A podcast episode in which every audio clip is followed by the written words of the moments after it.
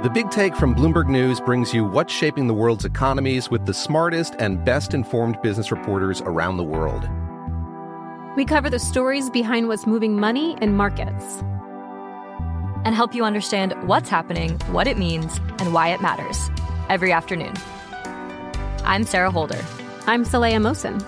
And I'm David Gura. Listen to The Big Take on the iHeartRadio app, Apple Podcasts, or wherever you get your podcasts. I'm Saleha Mohsen, and I've covered economic policy for years and reported on how it impacts people across the United States. In 2016, I saw how voters were leaning towards Trump and how so many Americans felt misunderstood by Washington. So I started The Big Take DC. We dig into how money, politics, and power shape government and the consequences for voters. With new episodes every Thursday, you can listen to The Big Take DC on the iHeartRadio app, Apple Podcasts, or wherever you get your podcasts.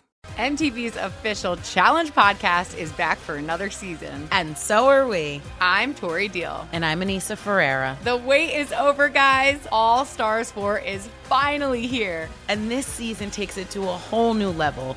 Old school legends, modern power players, and ex-lovers are all competing in Cape Town, South Africa for the prize of $300,000. And we're going to be right here along with you fans, covering every episode on the podcast. Listen to MTV's official Challenge podcast on the iHeartRadio app, Apple Podcasts, or wherever you get your podcasts.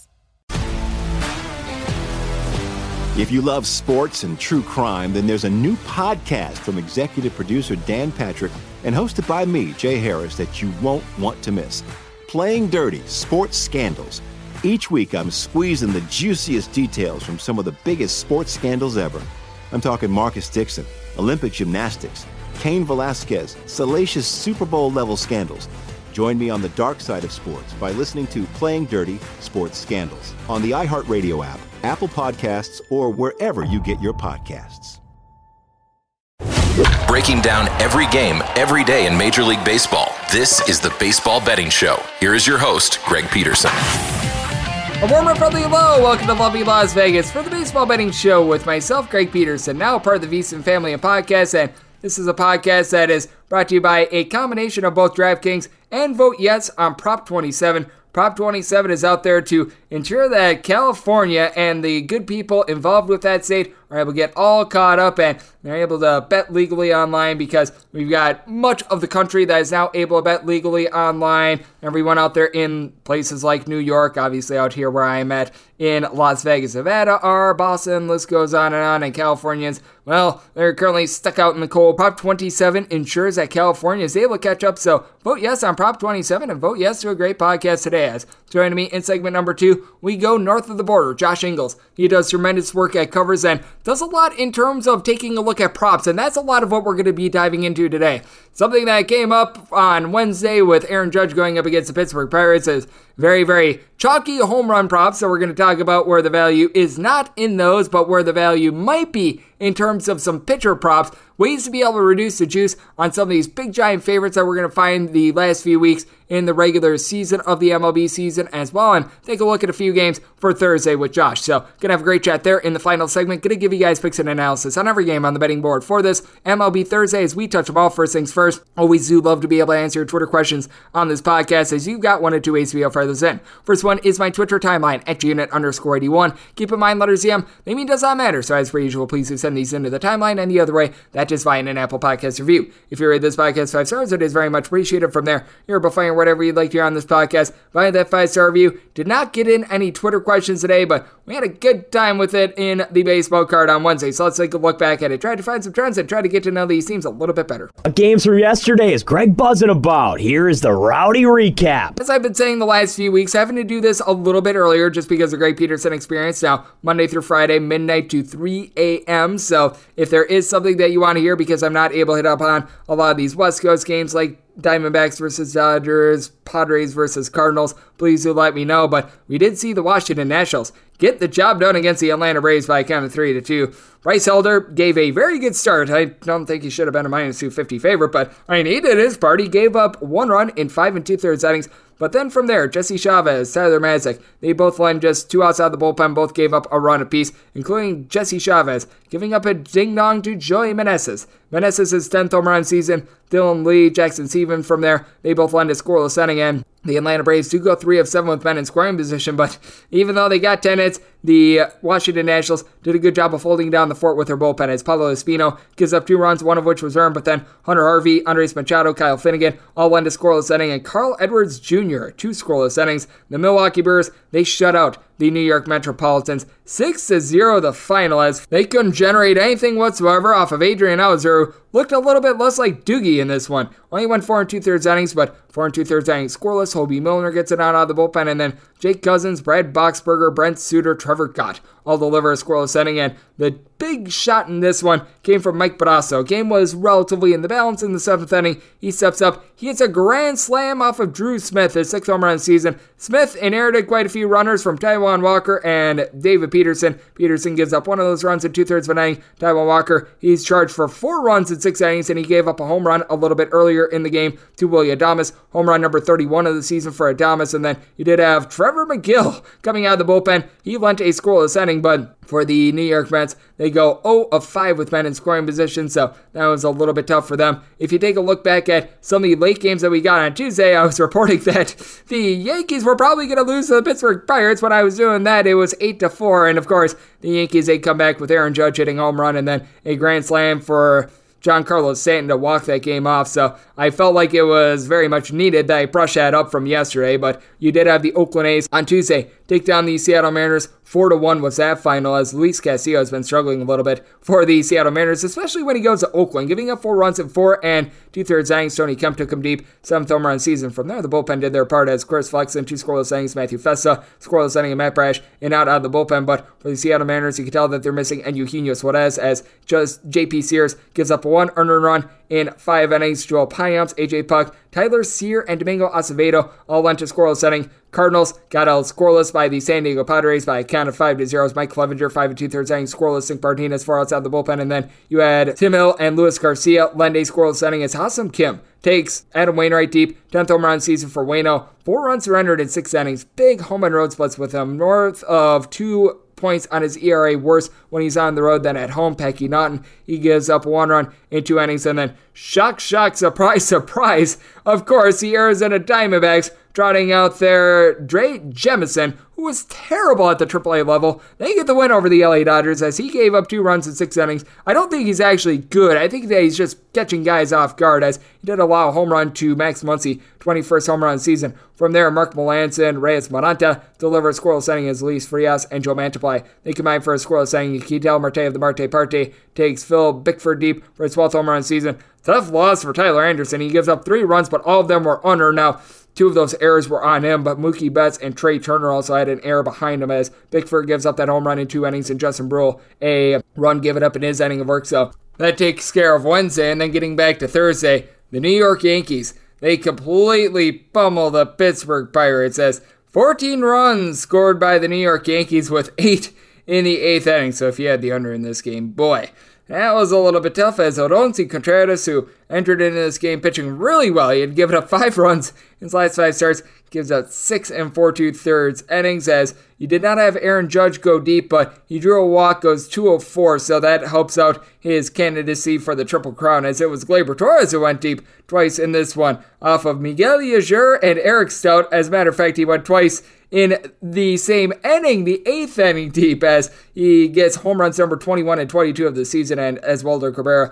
did take Contreras deep for his 3rd home run season as Stout in that inning. He pitched for a full inning, giving up 4 runs along the way. Miguel Yujiri gives up 4 runs in an inning as well. ERA boosters for both as Chase Young, 4 outs out of the bullpen, scoreless in. For the New York Yankees, Luis Severino, 1st start since the All-Star break, 1 run surrendered in 5 innings. Lucas Luque gives up 1 run in 2 innings, and then Ron Medanacchio and Greg Weisert were both able to supply a scoreless inning as well. Yeah, the Philadelphia Phillies wind up eating it hard against the Toronto Blue Jays as you had all the scoring in this game pretty much come in the 8th inning. Kevin Gausman, 6 scoreless innings for the Blue Jays, and for the Philadelphia Phillies, Zach Wheeler's first start in about a month, limited in terms of his pitch count, but 4 scoreless innings, no third Syndergaard from there. Gives 2 scoreless innings. You had Jose Alvarado give up nothing in his inning of work, but Sir Anthony Dominguez gives up 3 runs, 2 of which were earned, including a homer difference maker for the Toronto Blue Jays. Vlad Guerrero Jr., 30th home run of the season, as he did add Yvonne Garcia, also give up 2 runs in his 2/3 of an inning to Mesa for the Blue Jays. He was able to lend a scoreless inning as well. This is a game that is not final, but it pretty much is as good as final. The Cleveland Guardians, they put up 8 runs in the first 7 innings against the Chicago White Sox. It's 8-1 as I do this. Tristan McKenzie looking very solid. 73 pitches through 6 innings, giving up a 1 run. That 1 run, a solo home run to Yohan Moncada, his 11th home run season, and for Lance Lynn, a man that had had a big turnaround, giving up 2 runs or fewer in 6 out of his last 7 starts, gives up 6 runs, 3 of which were earned, and they just left him out to dry as he pitched 6 innings, as he gave up a home run to Stephen Kwan, 5th home run season, and then Josh Naylor. He nailed one off of Jose Ruiz for his 19th home run of the campaign, as Ruiz will give up 2 runs in the 7th inning.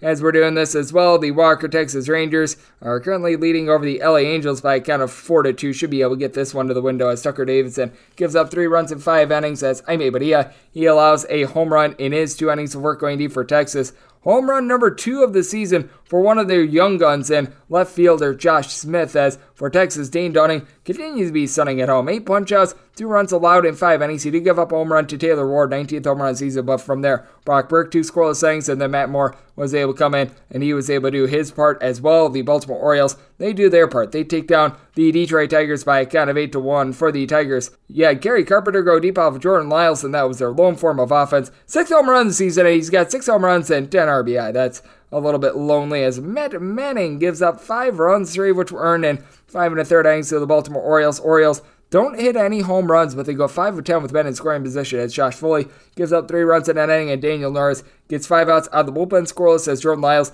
a complete game. He gave up that solo home run, and that was it. The Rays are now on a 3-game losing streak as they lose to Houston Astros by a count of 5-2. 2 more runs than they scored in the first 2 games of the series, so Rays are going to look to get things built back up after this as Martin Maldonado goes deep late in this game to really put an explanation point on it. 14th home run of the season. That comes off of Justin Knight, who gives up that solo home run over the course of his inning of work, as Brooks Raley was the guy that really surrendered it, giving up 3 runs in his inning of work for a Rays bullpen that has been relatively solid all season long, as Kyle Tucker, 29th home run of the season off of him. He's now got 102 RBI, and for Lance McCullers Jr., he gives up 2 runs in 7 innings as the Rays, they were able to get a home run off the bat of Isaac Paredes, 20th home run season, but the Astros, they've got the #1 bullpen in terms of ERA in the big leagues as Rafael Montero and Ryan Presley both lend a scoreless inning in for the Rays. Corey Kluber, really good start that goes in vain, giving up 1 run in the course of his 7 innings of work. The Cincinnati Reds, they were on to a win, 5-1 the final, as for the Boston Red Sox, Connor Siebold gives up 4 runs in 5 innings. From there, the bullpen wasn't too bad as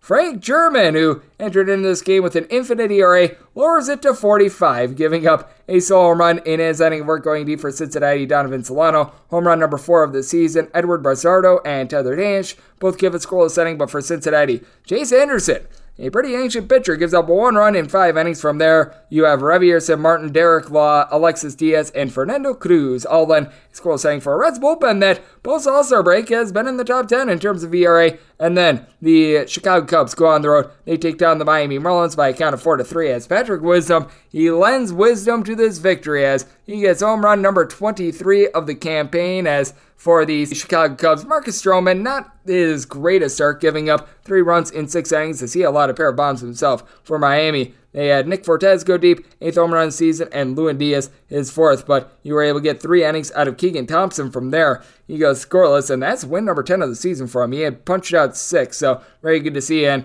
Jesus Luzardo, he was dealing. He gave up that home run to Wisdom, and that was it. 1 run surrendered in 6 2/3 innings, but a Miami Marlins bullpen that has been hit or miss. They were done in by Steven Okert as he allows 3 runs, but only 1 of which was earned because he committed 2 errors, so he doesn't get charged with the runs. We've got to find a way to keep these pitchers responsible for those because he was the reason why those runs were surrendered. Jeff Brigham, from there, he is able to get an out of the bullpen. Dylan Floro, Tanner Scott, they both lend a scoreless inning, but the errors wound up hurting this team, and they hurt them very badly. As I do this as well, the Twins and the Royals currently locked up in a 3-2 game in which the Royals are leading, and with the Minnesota Twins, Bailey Ober gives up 3 runs in 5 innings. Not encouraging for a Twins team that they pretty much fallen out of the postseason race, as MJ Melendez took him deep. 17th home run season for Daniel Lynch, gives up 2 runs, one of which was earned in 4 innings, so actually halfway decent outing there, so we shall see what happens on that one. And if you're taking a look overall for the MLB season, we've noticed that the under rate has climbed back to about 52%, 1,083 unders and 1,005 overs overall for the season. Home favorites, they continue to be very solid, 830 and 539 straight up, so that is a 60.6% win percentage for home favorites. But among these home favorites, we now have 254 that have failed to cover the run line. Has been a theme of the last 60 days as well. In the last 60 days, home favorites hitting at 63.2%, 295 and 172, but we have seen 82 instances in which these home favorites have not covered the run line, and over the last 60 days, 52.5% of games have gone under the total, 392 unders of 355 overs. So that's what we're seeing in Major League Baseball right now, and that's what we got on Wednesday. Coming up next, we talk to Josh Ingles. He does a great job over at Covers. We're going to be talking about just props in general, things that maybe not a lot of bettors are focusing on, but can generate some money, what to do in a chalky money line situation to be able to reduce the juice and find some profitable bets, and take a look at a few games for Thursday. That's coming up next here on the Baseball Betting Show with myself, Greg Peterson, now a part of the VSiN Family Podcast. If you love sports and true crime, then there's a new podcast from executive producer Dan Patrick and hosted by me, Jay Harris, that you won't want to miss. Playing Dirty: Sports Scandals. Each week, I'm squeezing the juiciest details from some of the biggest sports scandals ever. I'm talking Marcus Dixon, Olympic gymnastics, Cain Velasquez, salacious Super Bowl-level scandals.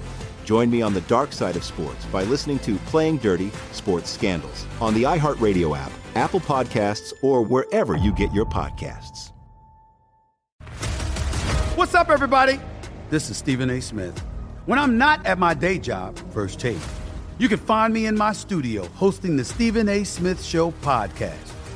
Tune in every Monday, Wednesday, and Friday, at the very least, as I bring you all new episodes that feature the biggest headlines in the world of sports, pop culture, business, and politics. You'll hear my unfiltered opinions on those nauseating Cowboy fans, the chaos in Washington, D.C., and trending topics on social media, as well as my straight shooter interviews with top celebrities and game changers. And I occasionally give out love advice. Yes, it's true. If you want to know my true feelings about something, I'll give it to you straight. So listen to the Stephen A. Smith Show podcast on the iHeartRadio app, Apple Podcasts, or wherever you get your podcast. From LinkedIn News, I'm Jesse Hempel, host of the Hello Monday podcast. In my 20s, I knew what career success looked like. In midlife, it's not that simple. I've been a journalist for 2 decades, writing cover stories for Business Week, Fortune, and Wired. And now, every Monday, I bring you conversations with people who are thinking deeply about work and where it fits into our lives. Like Microsoft CEO Satya Nadella on growth mindsets. The learn-it-all does better than the know-it-all. Or MacArthur Genius winner Angela Duckworth on talent versus grit. Your long-term effort and your long-term commitment are surprisingly important. Each episode delivers pragmatic advice for right now. Listen to Hello Monday on the iHeartRadio app, Apple Podcasts, or wherever you get your podcasts. The Big Take from Bloomberg News brings you what's shaping the world's economies with the smartest and best-informed business reporters around the world. Western nations like the U.S. and Europe. Mexico will likely have its first female president. And then you have China. And help you understand what's happening, what it means, and why it matters. He'll get his yo-yos to Europe in time.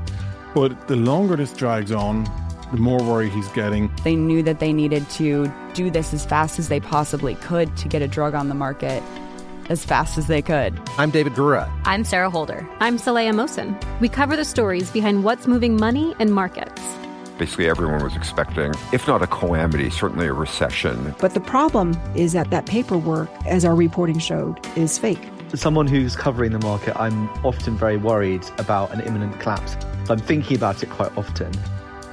Listen to The Big Take on the iHeartRadio app, Apple Podcasts, or wherever you get your podcasts. If you love sports and true crime, then there's a new podcast from executive producer Dan Patrick and hosted by me, Jay Harris, that you won't want to miss.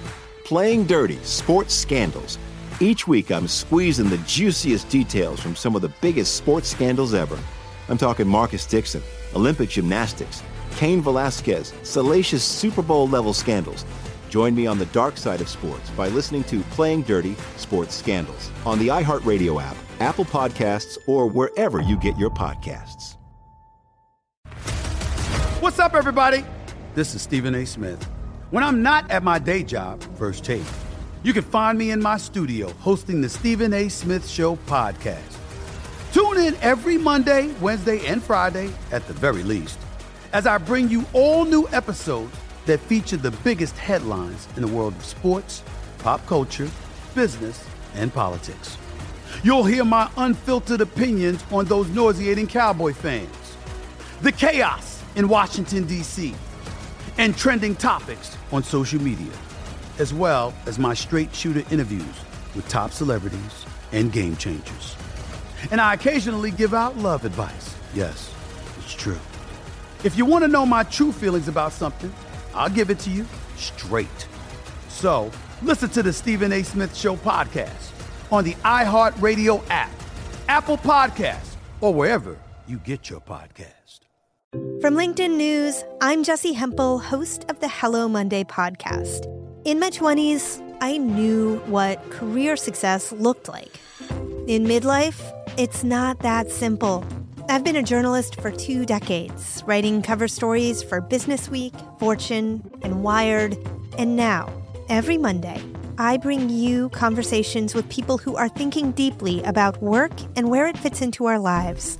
Like Microsoft CEO Satya Nadella on growth mindsets. The learn-it-all does better than the know-it-all. Or MacArthur Genius winner Angela Duckworth on talent versus grit. Your long-term effort and your long-term commitment are surprisingly important. Each episode delivers pragmatic advice for right now. Listen to Hello Monday on the iHeartRadio app, Apple Podcasts, or wherever you get your podcasts. The Big Take from Bloomberg News brings you what's shaping the world's economies with the smartest and best-informed business reporters around the world. Western nations like the U.S. and Europe. Mexico will likely have its first female president. And then you have China. And help you understand what's happening, what it means, and why it matters. He'll get his yo-yos to Europe in time. But the longer this drags on, the more worry he's getting. They knew that they needed to do this as fast as they possibly could to get a drug on the market. As fast as they could. I'm David Gura. I'm Sarah Holder. I'm Saleha Mohsen. We cover the stories behind what's moving money and markets. Basically everyone was expecting, if not a calamity, certainly a recession. But the problem is that paperwork, as our reporting showed, is fake. As someone who's covering the market, I'm often very worried about an imminent collapse. I'm thinking about it quite often. Listen to The Big Take on the iHeartRadio app, Apple Podcasts, or wherever you get your podcasts. If you love sports and true crime, then there's a new podcast from executive producer Dan Patrick and hosted by me, Jay Harris, that you won't want to miss. Playing Dirty: Sports Scandals. Each week, I'm squeezing the juiciest details from some of the biggest sports scandals ever. I'm talking Marcus Dixon, Olympic gymnastics, Cain Velasquez, salacious Super Bowl-level scandals. Join me on the dark side of sports by listening to Playing Dirty: Sports Scandals on the iHeartRadio app, Apple Podcasts, or wherever you get your podcasts. What's up, everybody? This is Stephen A. Smith. When I'm not at my day job, First Take, you can find me in my studio hosting the Stephen A. Smith Show podcast. Tune in every Monday, Wednesday, and Friday, at the very least, as I bring you all new episodes that feature the biggest headlines in the world of sports, pop culture, business, and politics. You'll hear my unfiltered opinions on those nauseating Cowboy fans, the chaos in Washington, D.C., and trending topics on social media, as well as my straight shooter interviews with top celebrities and game changers. and I occasionally give out love advice. Yes, it's true. If you want to know my true feelings about something, I'll give it to you straight. So, listen to the Stephen A. Smith Show podcast on the iHeartRadio app, Apple Podcasts, or wherever you get your podcast. From LinkedIn News, I'm Jesse Hempel, host of the Hello Monday podcast. In my 20s, I knew what career success looked like. In midlife, it's not that simple. I've been a journalist for 2 decades, writing cover stories for Businessweek, Fortune, and Wired. And now, every Monday, I bring you conversations with people who are thinking deeply about work and where it fits into our lives.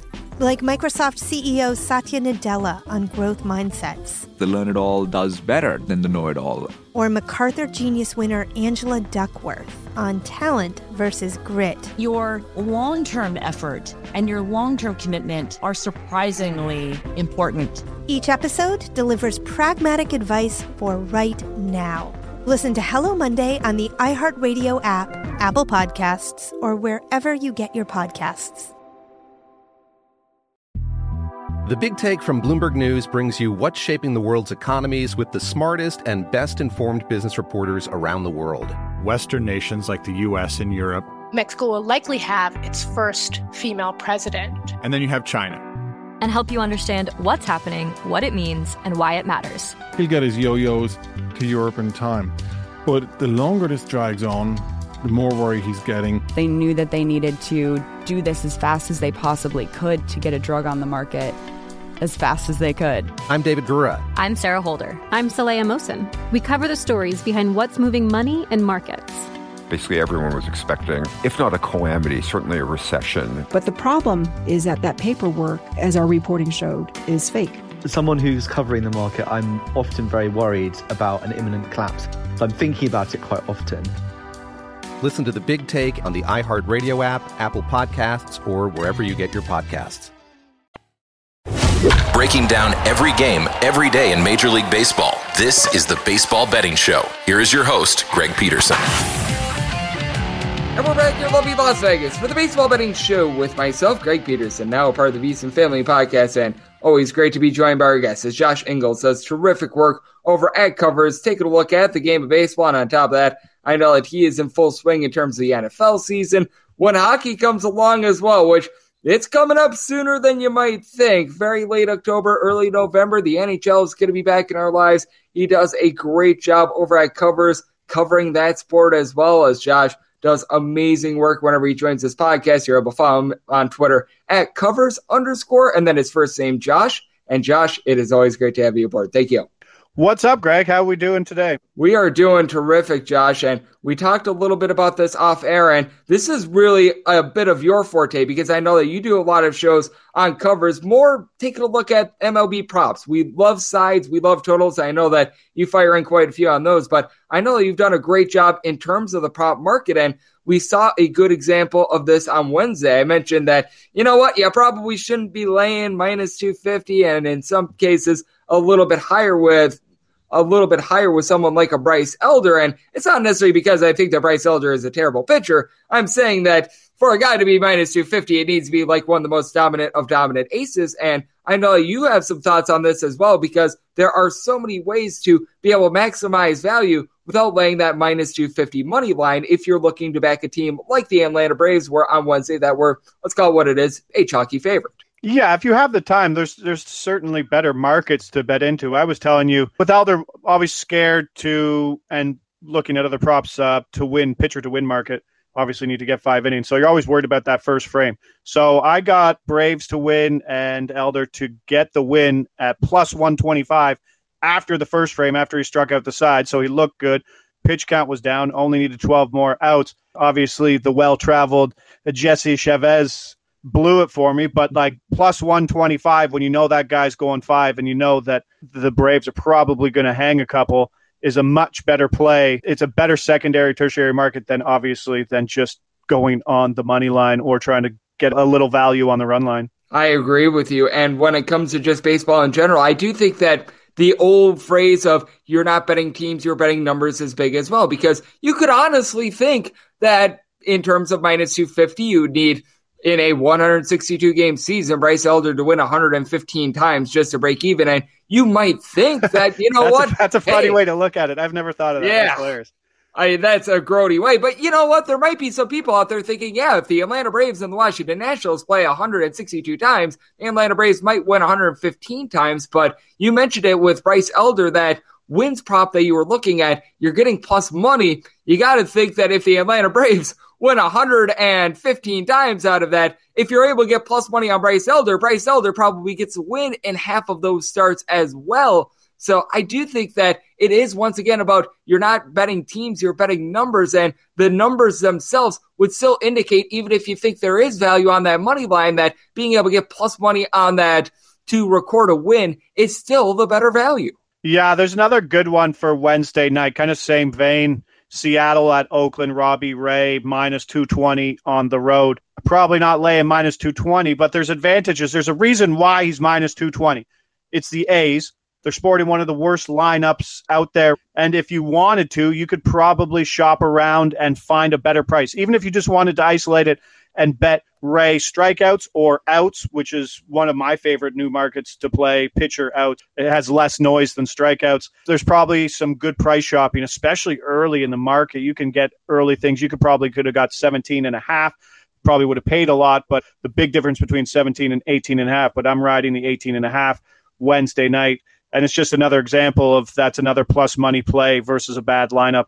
And you would think if Seattle's winning that game that if Robbie Ray's only going 6 innings in that game, it's probably not a great outing. Yeah, that is such a good way of looking at that as well. Total outs are a way that you're able to dive in on this. If you're looking at Robbie Ray, perhaps if you're looking to fade him a little bit and you don't want the Oakland A's to win outright, Robbie Ray to give multiple walks, because we've noticed that walks props with a lot of starting pitchers are just set at a boilerplate of 1.5, and that is a market that I know a lot of people have been exploiting as well. So there's lots I just got on that today. That's so funny you said that, Greg. I got on one, the early game, both pitcher walks, Elder game. Elder came through. His was 1.5, but he had an intentional walk, which counted as well. But, I mean, some of their props are 0.5. Lance McCullers Jr., who's probably one of the walk-heaviest pitchers, 1.5, minus 110. I think he had one in the first, and he's working on his second here in the second inning. A great market for bettors to look at.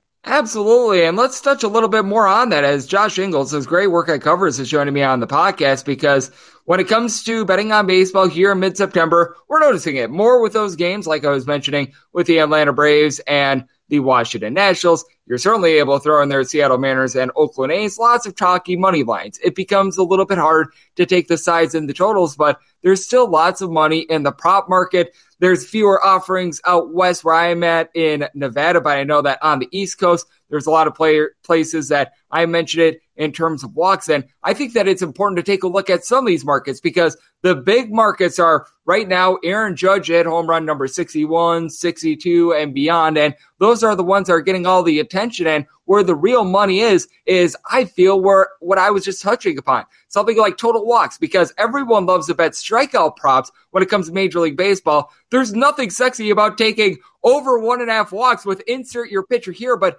every book seems to be setting the boilerplate number of 1.5 walks on all these guys. And I feel like it's one of the easiest markets to exploit, because you're able to just simply take a look at a guy's walks per nine rate, and you're able to find out, is this number actually good or not? Absolutely. Compared to like what you would get Judge at a home run, probably plus 225, which is about 31%. Some of these were less than plus 200 for Wednesday, you can't do that if you're taking a look at home run props, in my opinion. No, that's what, 33, 34% implied probability. That's bananas. If like what you did, if you applied that same implied probability and put it in terms that other people could understand, like you did with he has to win 115 games of 162, people wouldn't be thinking that's a great bet. Obviously, he's swinging a hot stick, but the probability of hitting a home run is probably not 30%. Like I said, there's better things to look at. The walk market is fun, and for people who are betting on it and watching the game, betting for walks is pound for pound one of the funnest bets that you can play and watch. Hoping people don't swing versus usually playing strikeout props. It's pretty crazy. And you only need two or one in some cases. Yeah, I'm right there with you. I do think that that is something that is good to take a look at. And we just talked about in terms of like home run props. Lance McCullers Jr. over 1.5 through 5 outs. Winner. I mean, the guy is giving out 4 walks per 9 innings, and they set it at 1.5. Even against the Oakland A's, I remember I was on the over for the total runs in that one. But Lance McCullers Jr., even though he didn't give up any runs, he gave up like 3 or 4 walks in that start as well. And you mentioned it, intentional walks. They still count as walks as well. So I think that there's a really cool thing I've been doing over the last couple of days. It's one of those things where I don't even want to talk about it because it's an edge, not really an edge, but it's something that I've been keeping to myself. But like in certain books' SGP stuff, if you add someone's strikeouts over and add their outs under, it correlates against itself. So you get a really big multiplier. It's probably slightly minus EV, but you get a big payout. But guys like Lance McCullers, who are pitch heavy, but strikeout heavy as well, struggle to get to their outs market, but also record their out market. So putting those through the ringer and seeing how they go. So far, so good with that system. It's also fun betting on both sides, the over strikeouts and the under outs, and then the under strikeouts and the over outs, and then just hopefully one of the two go your way. Yep, I think that this is something that you're able to exploit a lot of value in, and as we know, when the playoffs heat up, it's not going to be a case where the prop market is going to die down, but rather there's going to be more and more offerings in the next few weeks as well, which makes it all the more juicy. As Josh Ingles, he does amazing work at Covers. He is joining me on the podcast. And Josh, just in the last few weeks in baseball, has there been anything that you've really been noticing? Because something that has really stood out to me has been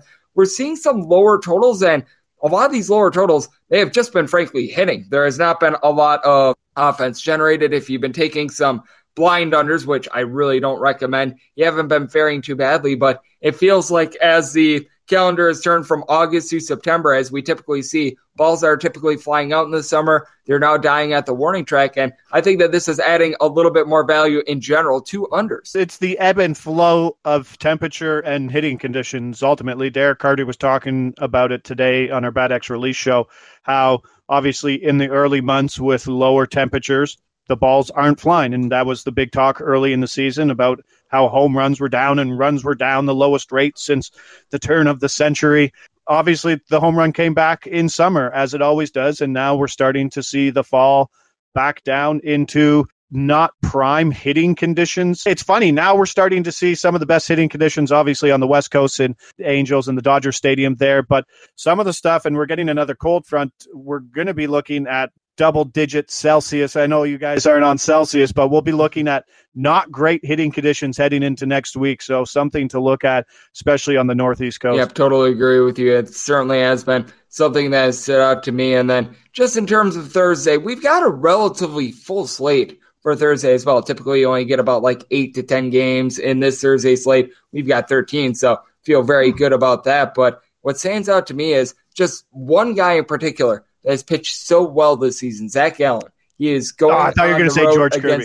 George Kirby is as well. We could hit upon him in a minute, but for Zach Allen, this guy has been absolutely magnificent. He had the 6 straight starts in which he did not allow a single earned run, but now he has to go up against a team that has really been the breaker of so many of these great pitchers, like Sandy Alcantara had his struggles against the LA Dodgers. You're able to go down the list of guys where it's like, oh, he's pitched really well, and like, 6 out of his last 7, here's the one. Oh, wait, it's against the LA Dodgers, and well, that's what he's facing up against Julio Rios. But I'm seeing the Arizona Diamondbacks between plus 175 and plus 185. Do you see any value on Zach Allen in this start? Because for Zach Allen, I do sort of think that there might be a little bit of regression, but I think that plus 175 is just still a little bit overinflated in terms of the Dodgers side of more around a minus 205, and I think that Zach Allen actually is still lending some really good value considering the way that he's been pitching. I'm looking at his game log right now, looking at it's always important to see how teams win because he's not handing things over to a great bullpen. Let's obviously dead last point that since out. The middle of August, yep. Yes, but Arizona's still 18-10 straight up in games he's pitched. And Arizona has taken 2 L's since July 22nd, which is a stretch of 1, 2, 3, 4, which is a stretch of 9 starts. Insanely profitable. 0-2 loss in his last outing versus San Diego. 1 in Colorado. The lineups aren't great. Let's be honest. Maybe Philadelphia is his best. So maybe that's the case that you could argue against, that he hasn't really faced many good offenses. And as I go down the list, he's actually faced some really terrible offenses. Colorado about 4 times, Kansas City, San Francisco. So I don't know. This is probably a great spot as ever to fade the Dodgers against an elite pitcher with 28 called strike whiff percentage, which is how you pretty much have to sit down the Dodgers. I mean, when guys like Trace Thompson have like an 820 OPS, it's a constant turnover of guys of 800 OPS on that team. Literally all projections and models look at the Dodgers as by far the best team in baseball and the hardest lineup. And they're always a team that when we're looking at our prop bets and our outs and our strikeouts get faded heavily because teams just get hit so hard by this Dodgers team. But the track record's there, 18-10 straight up, 7-2 in his last 9 wins, straight up wins from Arizona. So there's something there, and then that price wouldn't be a bad thing to cap off a big Thursday night slate. No question about it. Zach Allen has been amazing, and you pointed it out. Aaron's in the Diamondbacks bullpen has been rough, but if you're able to get 7 strong out of Zach Allen, and then you're able to turn it over to, shall we say, the more trustworthy bullpen pieces, might be a little bit of value there. And Josh, you mentioned that George Kirby has been so good, and I mean, it's amazing. 1.1 walks per 9 innings. If you're getting that generic 1.5 number, you probably want to be taking the under with George Kirby because he has been that terrific, but it's going up against the Oakland A's. Adrian Martinez is on the mound for them.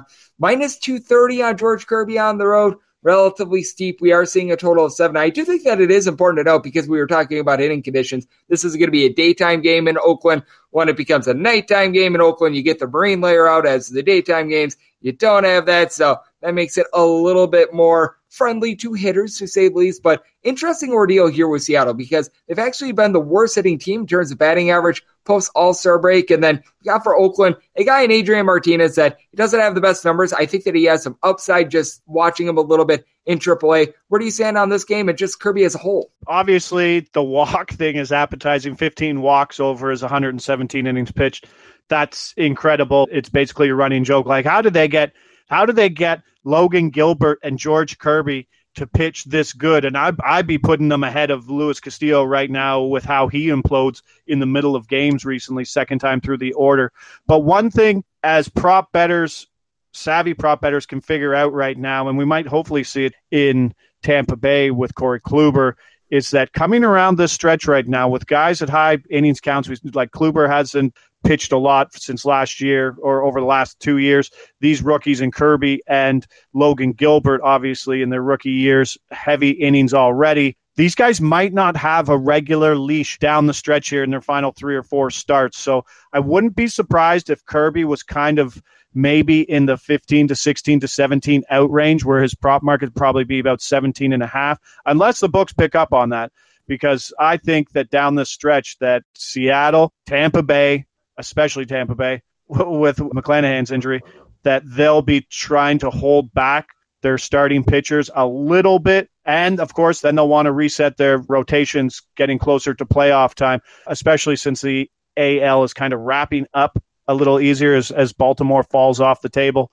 Gives these teams a little more leeway in that they can do that. So guys like Kirby might not be a great target for over-out, strikeout guys tomorrow, just because he might have a shorter leash. And I do think that that is important that you point that out as well, because there's going to be a lot of teams that with younger pitchers, they maybe have a little bit of an innings cap on them. Maybe they just want to save them in general. They don't have an innings cap, but they're just like, hey, you know what? We really don't want to be throwing them much more than we need to. We're out of the race / we need this guy for the postseason. So very good point there as Josh Ingles joins me right here on the Baseball Betting Show. And Josh, I know you're doing a great job covering so many different things over there at Covers. I mentioned it a little bit earlier. It's football season. You do a nice job there. I know you've got a lot more in terms of the prop market, in terms of a lot of the shows that you do at Covers as well. So I want to give you the floor and just let people know what you've all got going on in general and how they're able to follow along on social media and other platforms. Yeah, mostly on Twitter. Appreciate it, Greg. Mostly on Twitter. You can find all my stuff there. I do an MLB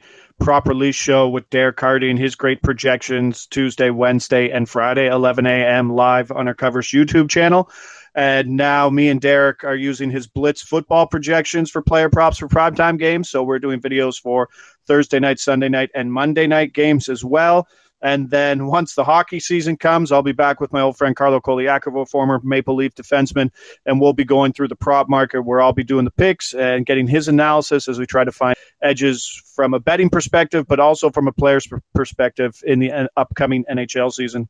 And it's always good to be able to take a look at the prop market because it is growing and growing and growing. I know that the East Coast books, unfortunately, are actually ahead of us here out west, but there is certainly so much money to be exploited in that market and to be had. And Josh is doing a great job of being able to take a look at more of the derivative markets, I think is the proper way of putting it. Always does a great job of sharing that on this podcast and does amazing work at Covers. A big thanks to Josh for joining me here on the Baseball Betting Show, now part of the VSiN Family Podcast. Coming up next, it is that time of the podcast to give you picks and analysis on every game on the betting board for this MLB Thursday as we catch them all. If you love sports and true crime, then there's a new podcast from executive producer Dan Patrick and hosted by me, Jay Harris, that you won't want to miss. Playing Dirty: Sports Scandals. Each week, I'm squeezing the juiciest details from some of the biggest sports scandals ever. I'm talking Marcus Dixon, Olympic gymnastics, Cain Velasquez, salacious Super Bowl-level scandals. Join me on the dark side of sports by listening to Playing Dirty Sports Scandals on the iHeartRadio app, Apple Podcasts, or wherever you get your podcasts. What's up, everybody? This is Stephen A. Smith. When I'm not at my day job, First Take, you can find me in my studio hosting the Stephen A. Smith Show podcast. Tune in every Monday, Wednesday, and Friday, at the very least, as I bring you all new episodes that feature the biggest headlines in the world of sports, pop culture, business, and politics.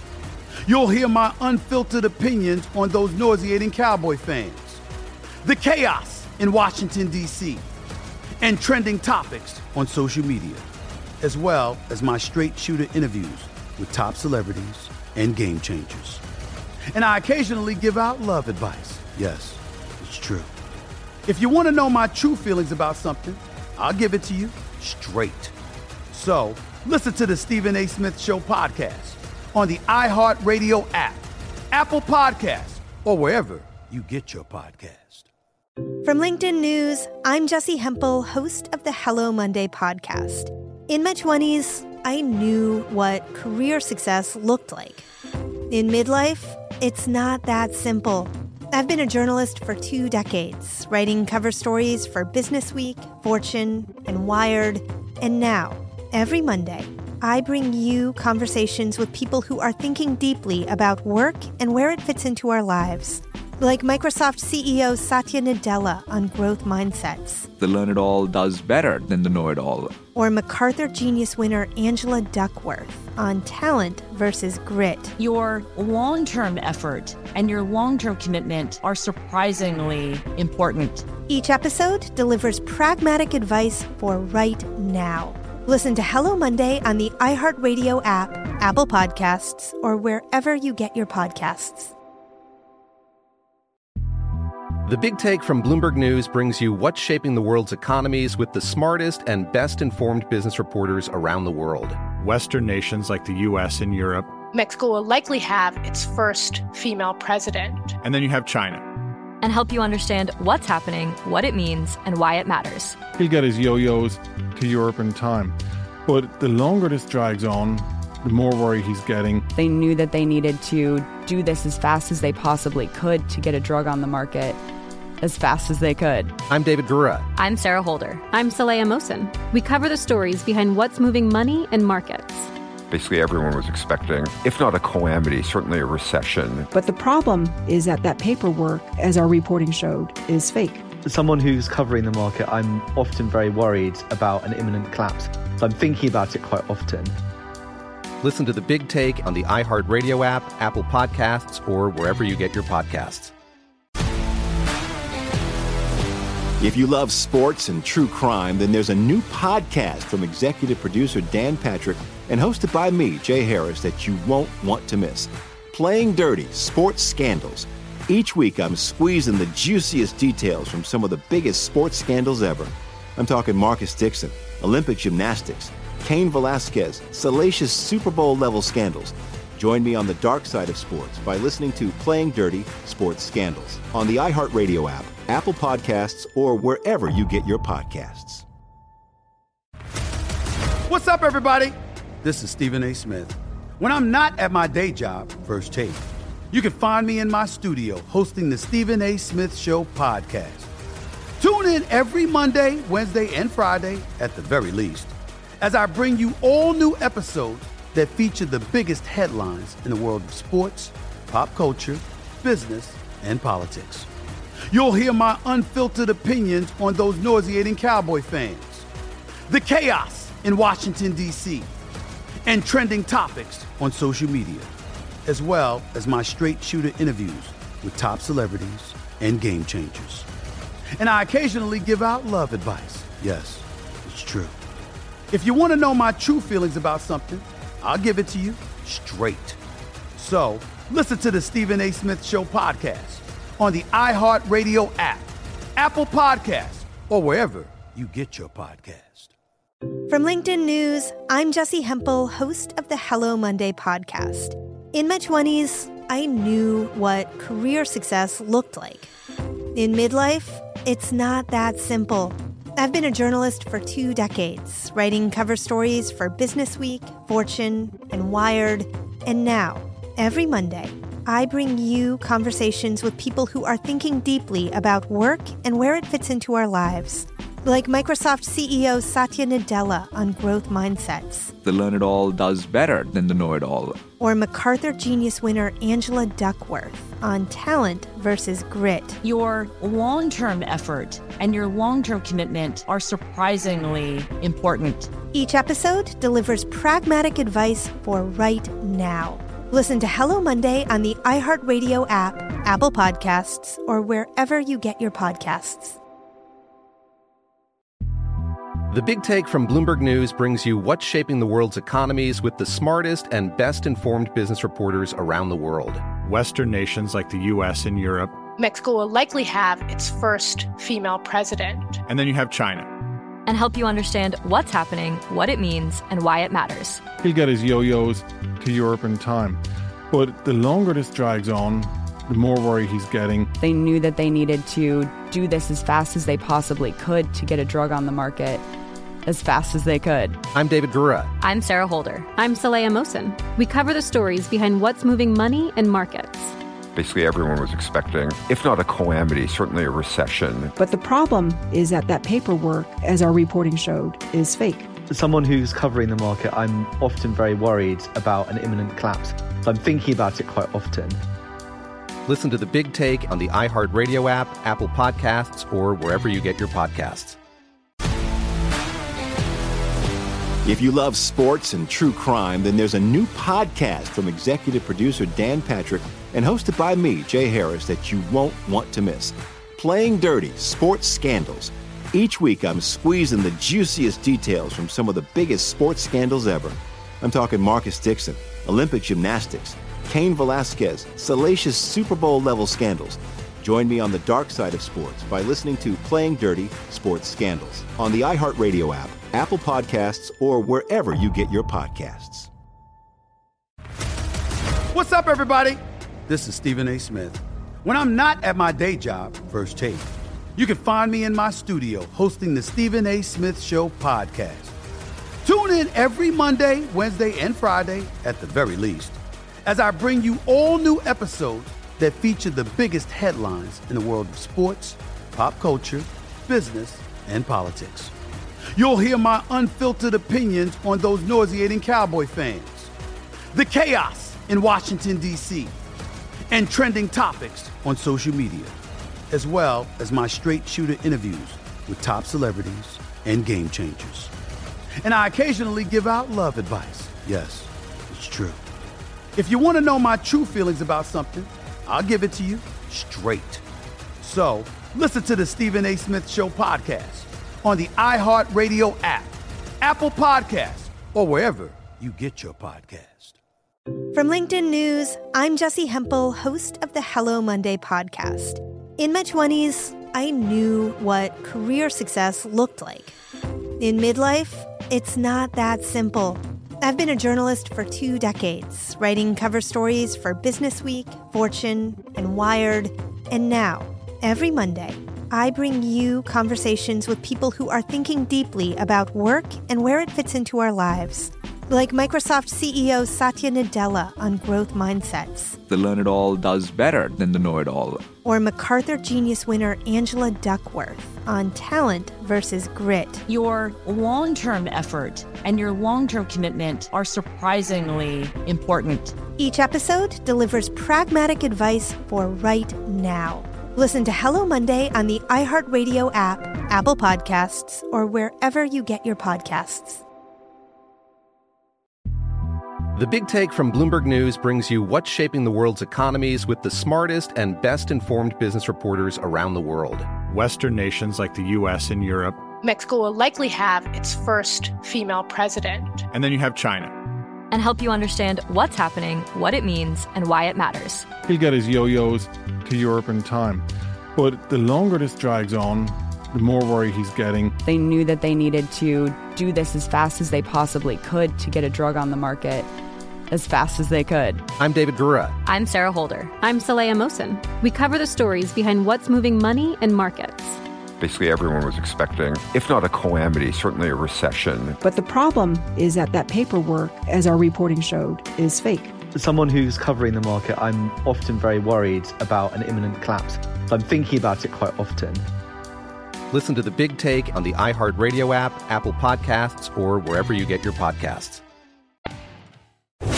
Breaking down every game, every day in Major League Baseball, this is the Baseball Betting Show. Here is your host, Greg Peterson.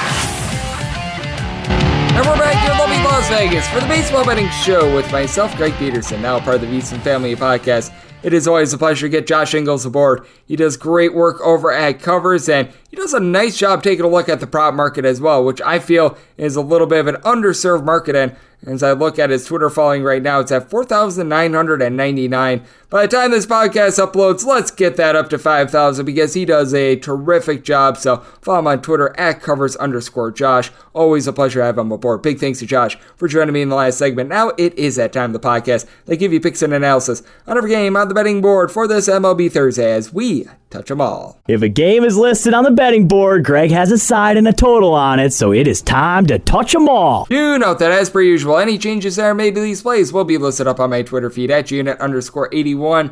We are going to be going in Las Vegas rotation order. This is where we go with the National League games first, then the American League games, any interleague games. Those are going to be at the bottom. That'll keep things all nice, neat, clean, and easy. Now, we do have a few games that are off the board overnight, so that makes things a little bit more difficult, but we shall do our best to be able to persevere through these, and this begins with a game that is off the board as we go 901, 902 on the betting board. The San Francisco Giants here on the road. They're facing off against the Colorado Rockies. Jose Ureña is going to be going for the Rockies, and good old to be determined is going to be on the bump for the Giants, and this is most likely going to be another Giants bullpen game because Carlos Rodon, well, he has been scratched for the time being. It looks like he might be able to come back later on this week, but that has led to yet another bullpen slot for the San Francisco Giants, and as a result, I've made this line minus 135 on the Giants with a whopper of a total of 11.7. So an 11.5 or less, I'll be taking a look at the over. A 12 or higher, I will be diving in on the under. For the Giants, they rank in the bottom 10 in the big leagues in terms of bullpen ERA. You got to think that probably John Brebbia gets his start. If they are going to have an actual starter, it's probably someone from the AAA level that... we're going to call it what it is. They don't necessarily have a lot of great arms in their farm system, so probably not going to see a lot of adjustment here. But in terms of the San Francisco Giants, you do have a few guys that have been okay in the bullpen, who I mentioned before in Brebbia. He, Jarlin Garcia, you're able to throw in there Camilo Duvall. These are guys posting up a sub-3.2 ERA. And Thomas Zapucki has actually been okay in a little bit of a bulk role, but that said, you've also been having Sean Hegelet. Hopefully I said that correctly. He's been used in a bulk role in some of the as he's made 6 appearances. He's got north of an 8 ERA, so for the Giants, it's not great. And for the Colorado Rockies, Jose Ureña Last two starts have actually been very good for him. A combined 2 runs surrendered in 11 and a third innings against the Cubs and the Arizona Diamondbacks. Even with those 2 great starts, he's got a 5.49 ERA for the season and a 6.57 at home.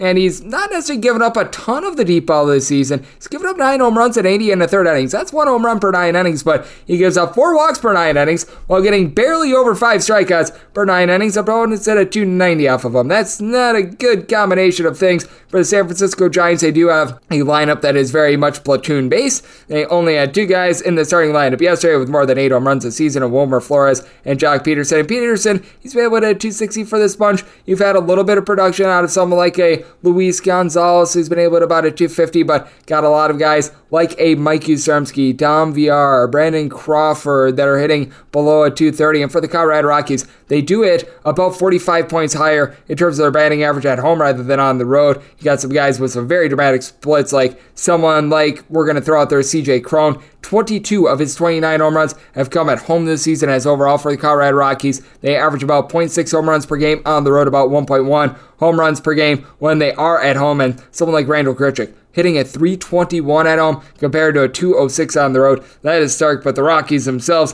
have a bottom 6 team in terms of bullpen ERA. And also Lamet has been solid since he's joined the team, but relying upon guys like Noah Davis, Chad Smith, Jake Bird in that bullpen, not too terrific, which is why I have a sky-high total on this one, 11.5 or less. I'm going to be taking a look at the over, a 12 or higher to the under. I did make the Giants minus 135 on the money line and pretty much a plus 120 or greater. We'll be willing to dive in on a run line as well. So we go 903 and 904 on the betting board. The San Diego Padres play also the St. Louis Cardinals. Captain Jack Flaherty is going to be going for the Cards, and Joe Musgrove is on the bump for the Padres. And the Padres are between minus 128 and minus 140 favorites. Between plus 115 and plus 130 is the number on St. Louis. 7.5 is the total. The over is minus 115. The under is minus 105, and I did make my total 7.7. I'm willing to go in on the over, and with the Padres, was willing to lay up to a minus 144 with them. For Jack Flaherty, this time since coming off the injured list, he's looked a little bit better. Seems like his arm is built up a bit more since the last time he tried to come in off the injured list. That was in June, and you could tell that he was just not right.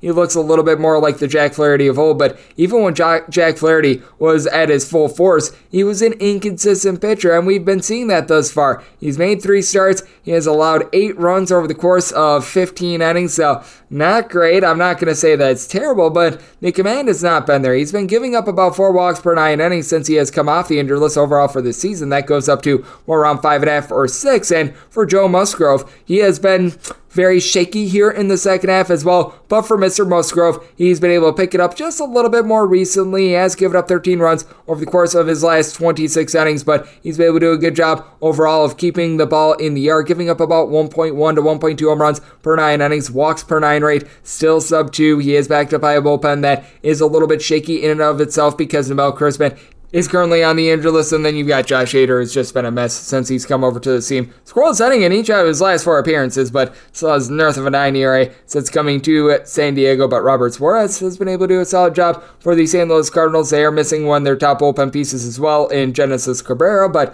they've had Ryan Helsley do a rock-solid job providing a sub-2 ERA. Giovanni Gallegos has been able to supply about a 3 ERA overall for the season, and Chris Wren, since he's come over from Pittsburgh, he's been able to post up a 3 ERA as well. For the St. Louis Cardinals, it's been all about Paul Goldschmidt and Nolan Arenado this season. A combined 64 home runs entering into the game on Wednesday, with Arenado hitting about a 295. Paul Goldschmidt hitting north of a 300, and then you've had Albert Pujols and Corey Dickerson since the All-Star break hit above a 300 with Pujols. He's been getting about a home run every 10 at-bats since the All-Star break, and he has really been firing on all cylinders. That has been great to see, and then you've also got someone in Tommy Edman who's got north of 25 stolen bases, does a good job moving the line. And for the Padres, just has been a team that can't hit at home. Josh Bell and Juan Soto, since they've come over from Washington, D.C., both guys are hitting below a 240 with this Padres team. It's been a little bit shaky for Brandon Drury, as well as Drixon Profaro, I mentioned before, and Soto. Awesome Kim, Austin Nola, Jake Cronenworth are all in between about a 237 to a 250. So that's a bit of an issue. You've been able to get 29 home runs out of Manny Machado. He's been the constant, and I do think that you've got a nice pitching advantage here with Joe Musgrove, just because with Jack Flaherty, I'm not necessarily sold on him, but even for Petco Park, which is a very pitcher-friendly ballpark, I do think that the 7.5 is too low with the recent form of both of these guys, and just the Padres' overall talent, I think, coming to the forefront a little bit more. I think that they're going to be able to sharpen up going into the postseason. So, sub-total at 7.7, I'm willing to take a look at the over and willing to lay up to a minus 144 with the Pods. 905, 906 on the betting board. This is another game that's off the board as the Chicago Cubs hit the road face-off against the Pittsburgh Pirates. For the Pirates, it's looking like Mitch Keller, but this is still due be determined, which is why this game is off the board, and Hayden Wesneski is going to be going for the Cubs, and if it is Keller and Wesneski, I would set the Pirates as a very slight favorite of minus 104, and an total of 8 or less will be looking at an over 8.5 or higher to the under. Did set my total a little bit lower in this circumstance because with the Chicago Cubs, they've been without Wilson Contreras for much of the second half of the season. They've also been dealing with a little bit of an injury to Patrick Wisdom. He was back in the fold yesterday and has been able to lead the team with over 20 home runs this season, but his batting average has been a little bit of a hot mess as he and Zach McKinstry both hitting below 225. Franmil Reyes overall for the season has been hitting about a 225 as well, and while the power numbers have not been there with the Chicago Cubs, he's done a better job of moving the line, hitting about a 250. You do like to see that. Ian Happ, he's done a great job with right around a 350 on base. David Bodie has been solid as well, but for the Cubs, not a lot of home run power, and outside of Brian Reynolds, who's been able to supply the Pirates with about 23 to 24 home runs this season, you don't have a lot of that on their side as well. Now, I will say, young guy in O'Neal Cruz has struck out quite a bit, has had his issues in terms of moving the line in general, but take a look at what he's been able to do over the last 3 days. He's went deep 8 times, so that's given the Pirates a little bit more of a threat on that front, but a lot of guys sitting between about a 230 to 240, like Rodolfo Castro, Cabrian Hayes, Ben Gamel. Jason DeLay has fallen a little bit below that line, and now you've got other guys like Jax Wisniewski, Zach Collins that they're hoping for production from. Hasn't been great, but what else hasn't been great is really both of these bullpens for the Pittsburgh Pirates. Chase Young is someone I like. He's able to come in for multiple innings, has a sub-250 ERA for the season. Will Crow, Manny Benuelos are a pair of longer guys that have been posting up right around a 4 ERA, and then when you get to guys like Robert Steven and company, it's not great. And for the Chicago Cubs, they're just trying to mix and match. Eric Uehlmann has not been the answer. Brandon Hughes is actually someone that I do like for this bunch, but you got someone like a Michael Ruckers posting up north of a 4 ERA. Rowan Wick has been all over the place as well, and with Wesneski, I actually think he's got quite a bit of upside. His last start against the Colorado Rockies, which was really his first at the big league level, he had come in for some long relief appearances, but gives up a 1 run in 7 innings. Now, it's facing off against the Colorado Rockies in a home environment where the Rockies just stink on offense, so there is that, but he's only given up 2 walks in 15 and 2/3 innings at the minor league level. He had some solid command, not a tremendous swing and miss guy, but a solid swing and miss guy, and for Mitch Keller, he's been able to improve as the season has went along, as he's posted up a 220 ERA over his last 5 starts, giving up 3 home runs in 28 and 2/3 innings. Walks numbers are still high. That's always been the fear with Mitch Keller, as he's given up about 3.5 walks per 9 innings. It has a 3.93 home ERA compared to a 4.13 road ERA, so relatively consistent on both fronts. But I do think that for the Cubs and the Pirates are going to be able to get into the respective bullpens, but I do think that the starting pitching on both sides going to be solid with the Pirates. Set them as a very slight favorite with the Cubs, dealing with some ailments in general, so made the Pirates minus 104 in this circumstance, and in a total of 8 or less, looking at an over 8.5 or higher to the under. 907, 908, another game that's off the board as the Milwaukee Brewers hit the road to face off against the Cincinnati Reds. Yes, we are on to Cincinnati, and right now they're on to be determined, as we know that it's going to be Brandon Woodruff for the Milwaukee Brewers. Right now, it is appearing as though Hunter Green is going to get the start, and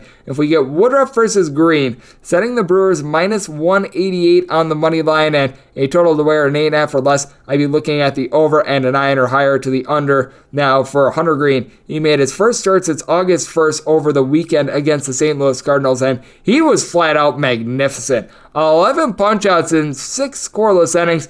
I think he might have caught them a little bit off guard. He's got that 100-plus mile-per-hour fastball. He does have command issues, so overall for the season, he's been giving up about 3.5 walks per 9 innings. I think that could be a little bit of a bugaboo, and the Brewers have done a solid job against him this season, but Woodruff has been great since coming off the injured list, as He's allowed 3 earned runs or fewer in all but one of his road starts since then, so his 4.33 road ERA for the season, a little bit deceiving because ever since the beginning of the month of June, he's been posting up right around a 2.50 ERA. He has been very sure-handed in terms of getting swings and misses, getting a little bit under 11 strikeouts per 9 innings. He's given up about 1.1 home runs per 9 innings, but by and large has done a nice job now with the Brewers. It is a very taxed bullpen, and they didn't even get 5 innings out of Adrian Hauser yesterday, despite getting the win, but you do have one guy that is well-rested, and that would be Devin Williams, the guy that has been the man for this bullpen, posting up a sub-2 ERA, so that is something that you do like to see. They get Jake Cousins off the injured list, a guy that I've always liked for the team. Brad Boxberger pitched yesterday, but he's got a 3 ERA as well. And for the Cincinnati Reds,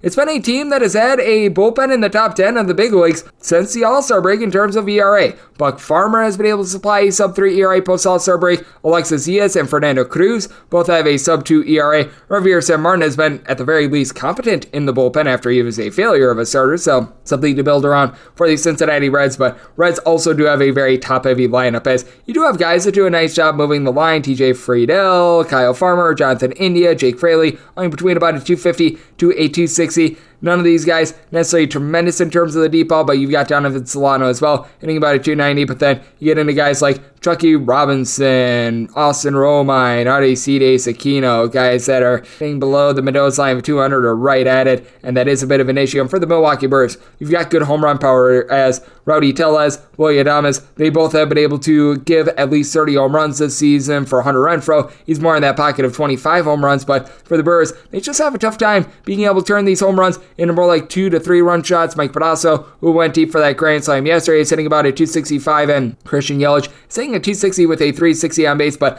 a lot of guys like Jace Peterson, Colton Wong, Renfroe I mentioned before, Willy Adames are in between about a 245 to a 250-ish. You're able to throw in there the young center fielder in Garrett Mitchell as well, but for the Brewers, I do think that that's a little bit of fear, but I still do think they should be a sizable favorite against a Cincinnati Reds team that they have just flat-out owned all season long, so in at for less looking at the over 9 or higher to the under, and with the Brewers, made them minus 188 on the money line, will be willing to lay up to a minus 117 on this run line as well. 909, 910 on the betting board, it is the Atlanta Braves. They're on the road facing off against the Philadelphia Phillies as Ranger Suarez is going to be going for the Phillies, and Max Fried is on the bump for Atlanta. Atlanta between a minus 140 to a minus 155 favorite, between plus 130 and plus 135 is the number on the Phillies. 7.5 to 8 is the total on the 8. Under is minus 115 to minus 120. The over is anywhere between even a minus 105 on the 7.5. Over is minus 115. The under is minus 105. And if you're looking at that Atlanta Braves run line, finding it between plus 115 and a plus 120, and it's a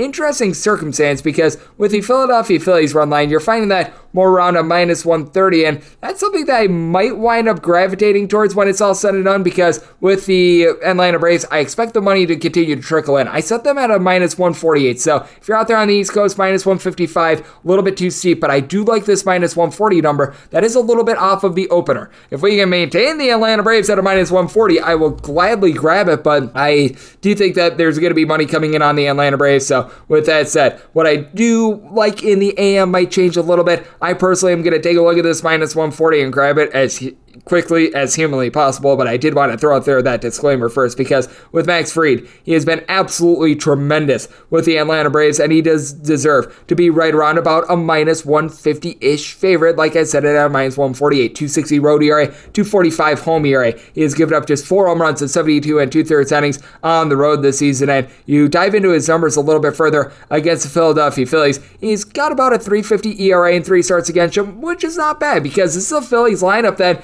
it's very formidable. They didn't necessarily show it off yesterday, but they showed it off 2 days ago, as you've got someone in Kyle Schwarber who's been able to go deep 40 times this season. Not a great batting average guy, but someone that moves the line. JT Realmuto post All-Star break, hitting above a 300 with a double-digit amount of homers in that time span. Rhys Hoskins has supplied 25-plus home runs this season. Bryce Harper says coming off the injury list hasn't been himself, but Alec Bohm, Nick Maton, along Gene Segura, only at least a 265 for this bunch. Bryson Stott post All-Star break has been able to about a 300 for the Phillies. They have been able to get better performance performances out of Ranger Suarez, a guy that has been incredibly intriguing because he's actually been significantly better on the road than he has been at home. Overall for the season, 3.53 ERA, but with that 3.53 ERA, that includes a 4.70 mark at home and a 2.67 on the road, despite the fact that he's given up 6 home runs in both environments. Now, he's pitched fewer innings at home, but still less than 1 home run per 9 innings surrendered when he's been at home. The walks have been an issue, though, giving up a little bit over 3 walks per 9 innings, so we're starting to see things revert a little bit for him. He's given up 17 runs in the course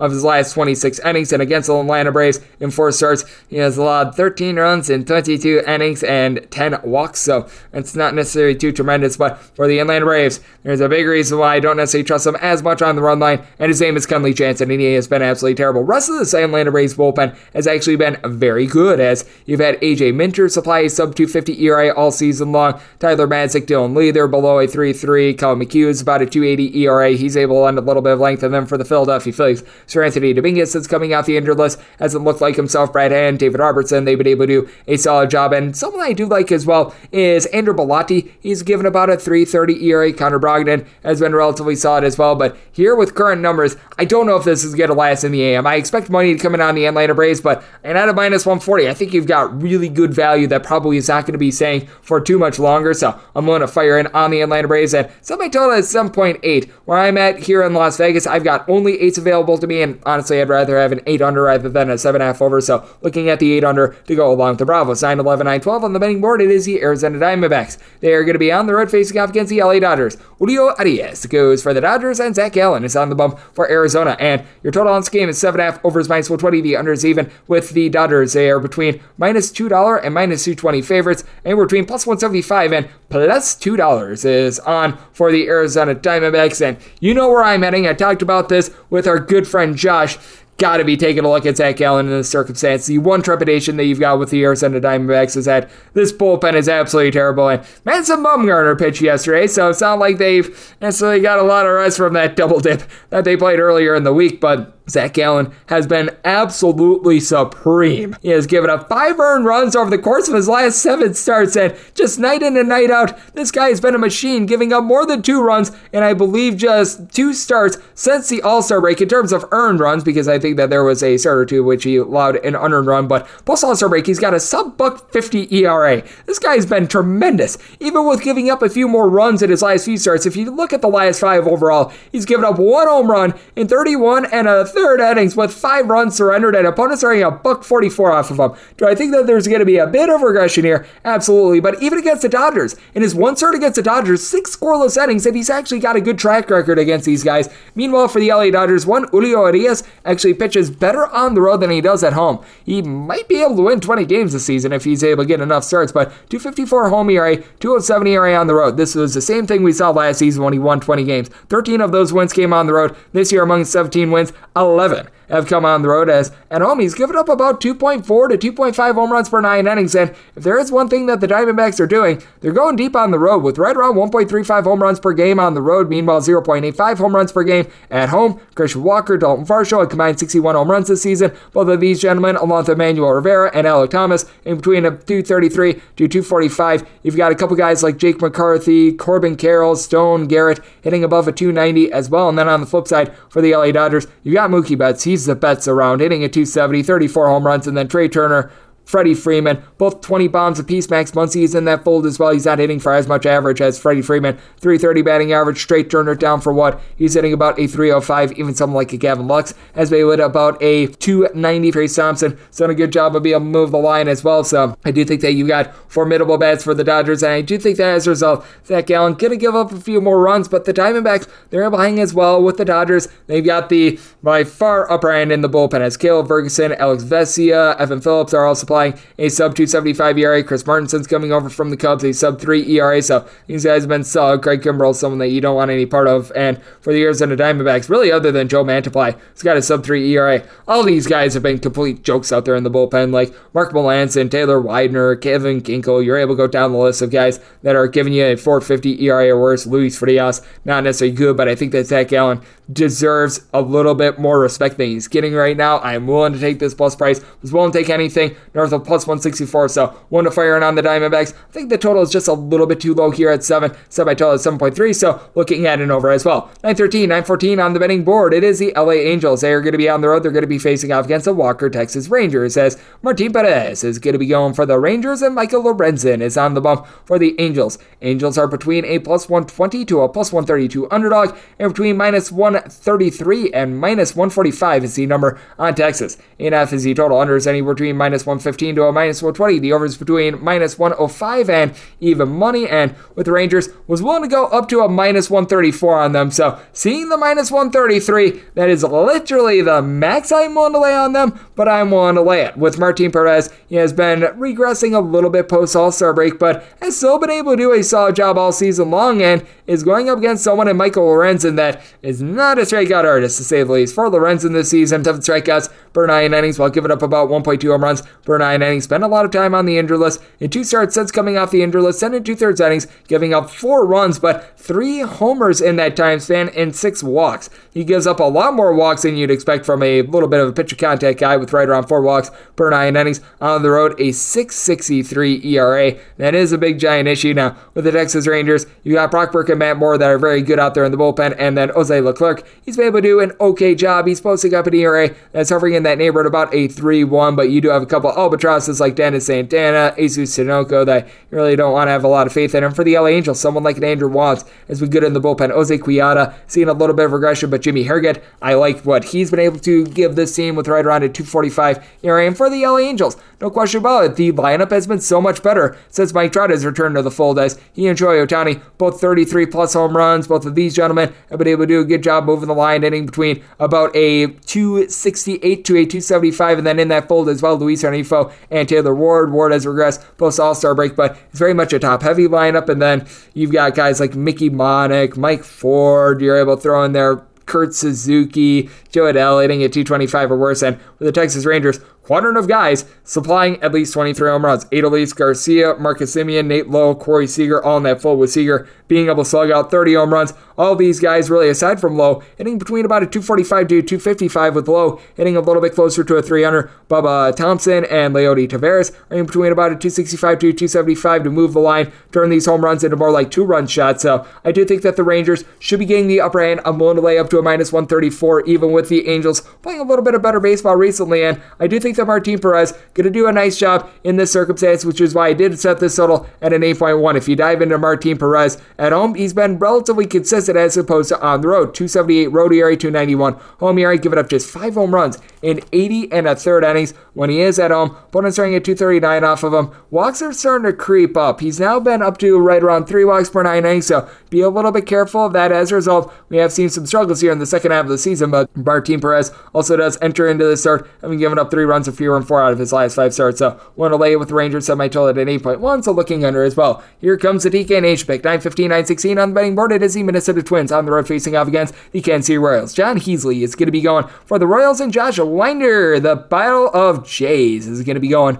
for the Minnesota Twins, and the Twins are between minus 125 and minus 130 favorites, between plus 110 and plus 115, your number on Kansas City. 8 is the total, over is minus 115, and the under is minus 105, and DK Nation pick, I'm going to take a look at the over. I set my total at an 8.6, and really, this is a fate of John Heasley. John Heasley has been absolutely terrible for the Kansas City Royals. 3-8 record, 5.09 ERA. He has given up 4.2 walks per 9 innings, a little bit over 1.7 home runs per 9 innings. They're just having no faith in him whatsoever. Now, I will say, in his last 5 starts, Heasley has more like a 3.95 ERA, but the walks are still there. He's still been giving up about 4.3 walks per 9 innings. He's got no command whatsoever, and at home, he's got a 6.43 ERA, giving up 8 bombs in 42 innings. I recognize that the Minnesota Twins are right now short-handed with Ode Polanco and Byron Buxton being out of the full, but a lot of guys are able to move the line for this lineup, as Matt Wallner hitting about a 260, and then on top of that, Carlos Correa hitting a 285, 20 plus home runs out of him, Jose Miranda, Gio Urshela, Nick Gordon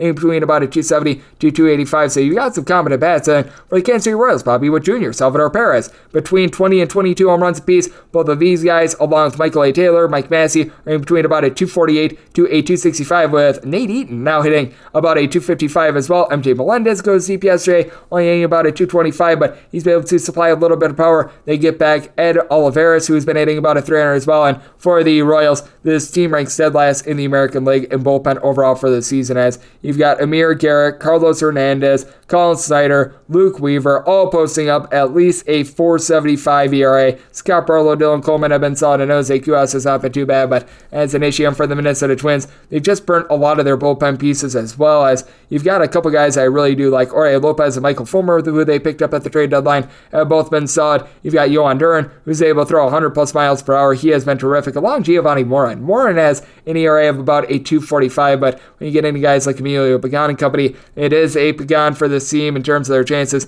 of being able to win the game. And for Josh Winder, he's a young guy that I think has a lot of potential, needs to work on being able to get more deception and a few more swings and misses, as he's only been able to deliver about 6 strikeouts per 9 innings, and he's been getting taken deep quite a bit, as well as he's up to about 1.6 home runs per 9 innings surrendered. Actually has a 3.82 road ERA, so he hasn't done too bad on that front, but he has been someone that just is not able to generate a lot of deception, and as a result, it prevents him from going deep, and he does have a lot of guys taking him yards, so I do think that this is going to yield a lot of runs, and I do still like the Twins in this spot. They've got the better bullpen. I think that Winder better than John Heasley, so I did make the Twins minus 145 on the money line, so I do like them in this circumstance, and when it comes to the total, I did set my total at an 8.6, so the DK Nation write-up, that is going to be on the over. Also do like the Twins on the money line. 917, 918 on the betting board. It is the Oakland A's. They play off the Seattle Mariners. George Kirby is going to be going for the Mariners, and Adrian Martinez is on the bump for Oakland, and Oakland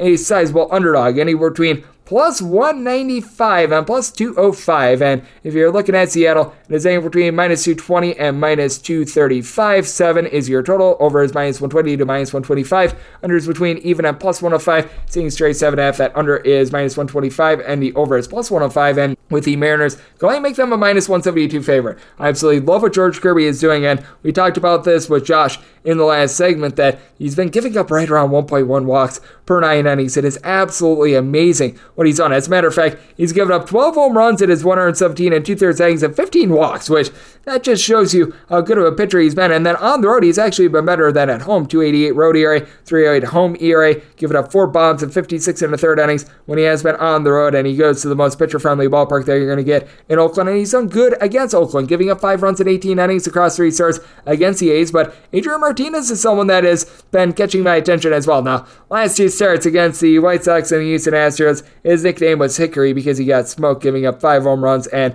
11 total runs over the course of 8 2/3 innings. But prior to that, he was starting to really turn the corner, giving up a combined 3 earned runs in 3 starts against the Yankees, Giants, and Baltimore Orioles. So he has shown the best of it. He's also shown the worst of it. For Adrian Martinez, a 6.38 home ERA. I do think that is going to improve quite a bit. Opponents are getting a 3.58 off of him at home. He's been having some bad luck in terms of the balls that have been in play against him. And for the Seattle Mariners, this is just not a good lineup in general. Post All-Star break, they are dead last in the American League in terms of batting average, and now they've got Eugenio Suarez currently on the injured list. Now you've got Ty France, Julio Rodriguez, and you're able to throw in there Cal Raleigh, all being able to supply 20-plus home runs this season, with Carlos Santana, 19 home runs. But for Raleigh, Carlos Santana, throwing their Jesse Winker, Abraham Toro, they're all hitting a 220 or lower. Dylan Moore as well. They've been having some better at-bats recently out of Sam Hagerty, who's been able to hit about a 275, but this team doesn't do a good job of moving the line.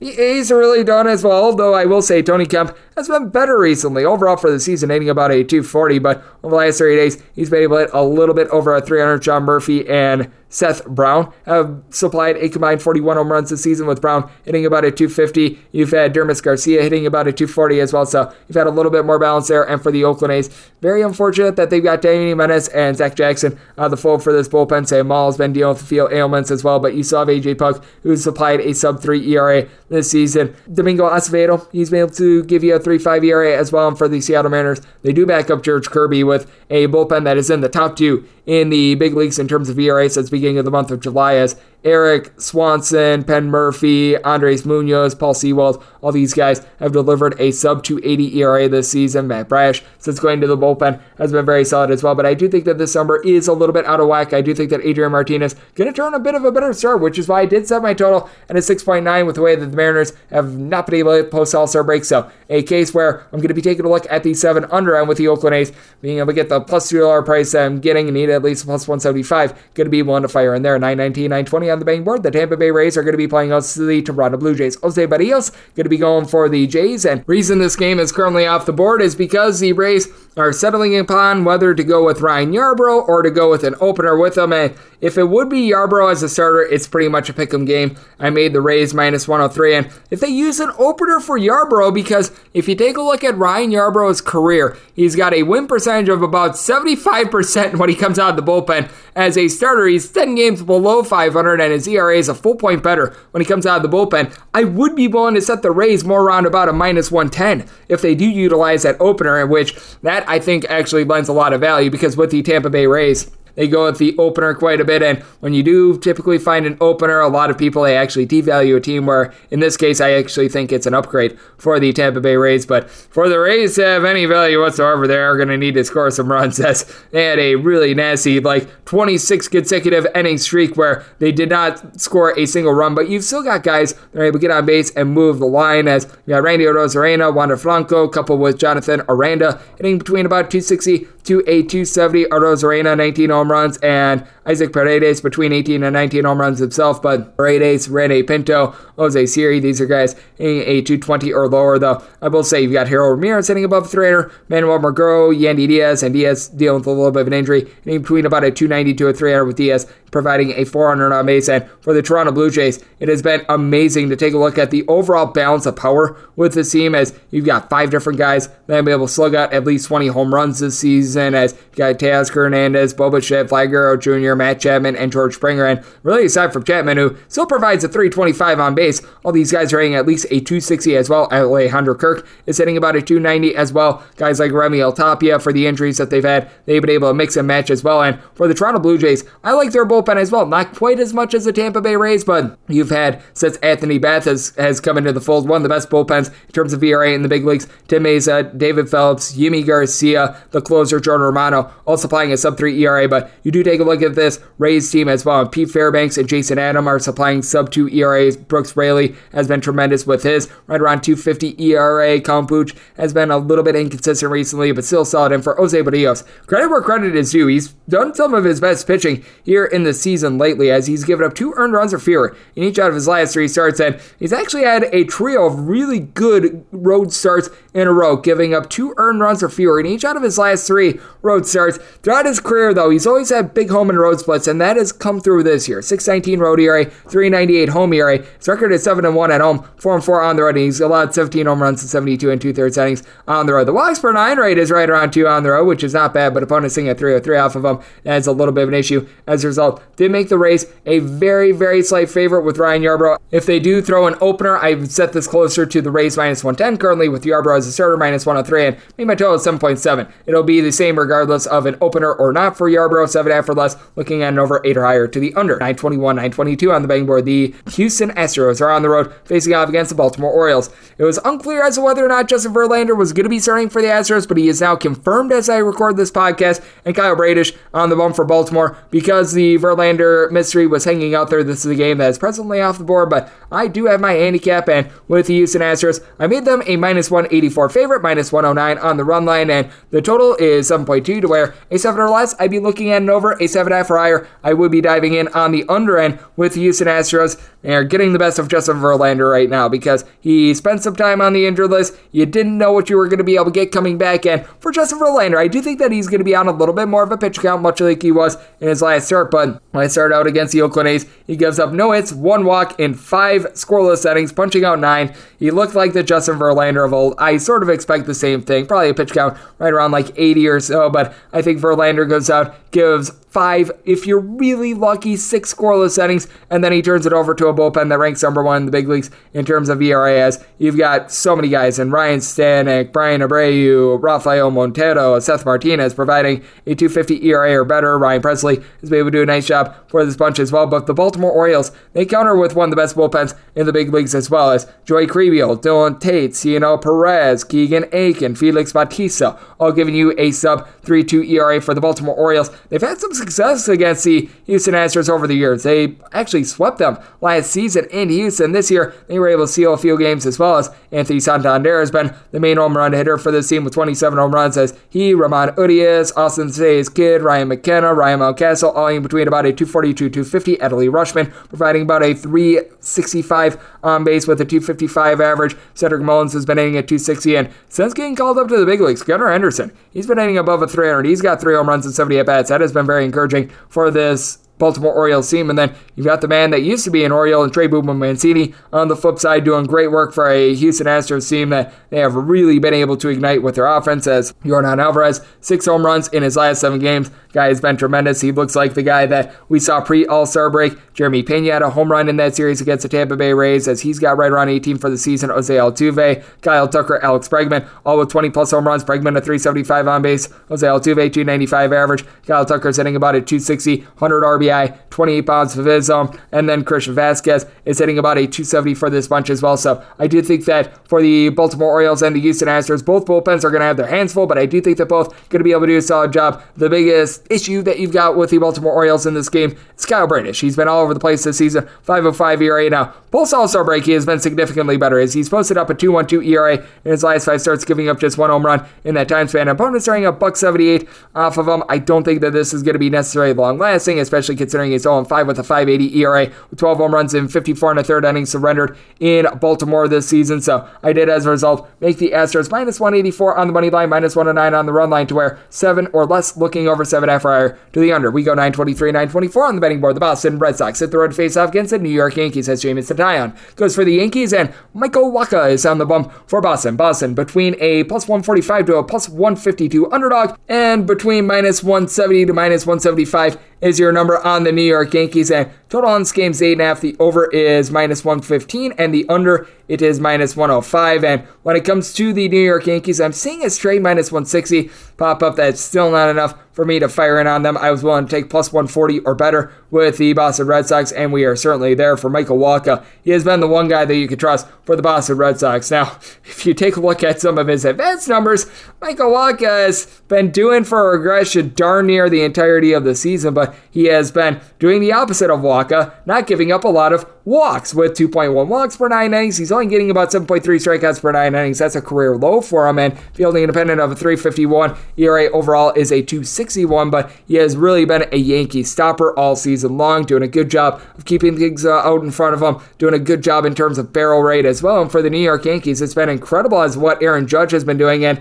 now he's got Anthony Rizzo and Giancarlo Stanton back in the fold. Both of these guys, 26 plus home runs this season. Giancarlo Stanton, the memorable grand slam in the game in which Aaron Judge wound up reaching that 60 home run plateau, but neither of those guys, along with Aaron Hicks, who is much maligned, and you're able to throw in there as well Josh Donaldson, are really hitting above a 235, so not a lot of guys are able to move the line for the New York Yankees. I will say for the Yankees, they're still averaging 5+ runs per game at home. That is still the most in the American League, but you do also have a Yankees bunch that they're going to be throwing out there someone in Jamison Taillon that has been shaky in his own right. For Taillon, he has been doing a great job in terms of command, giving up about 1.8-ish walks per 9 innings, but he also gives up about a home run and a half per 9 innings as well. For Taillon, 3.72 home ERA, 4.42 ERA on the road, and at home he only gives up about 1.1 home runs per 9 innings, so that's much more passable. But you take a look at what Taillon has done overall this season against the Red Sox, not great, giving up 10 runs over the course of 18 innings. Meanwhile, Michael Wacha has had a couple times against the New York Yankees and against the Yankees in his one start, 7 scoreless innings, so that has been very good. Now, Michael Wacha, I will say,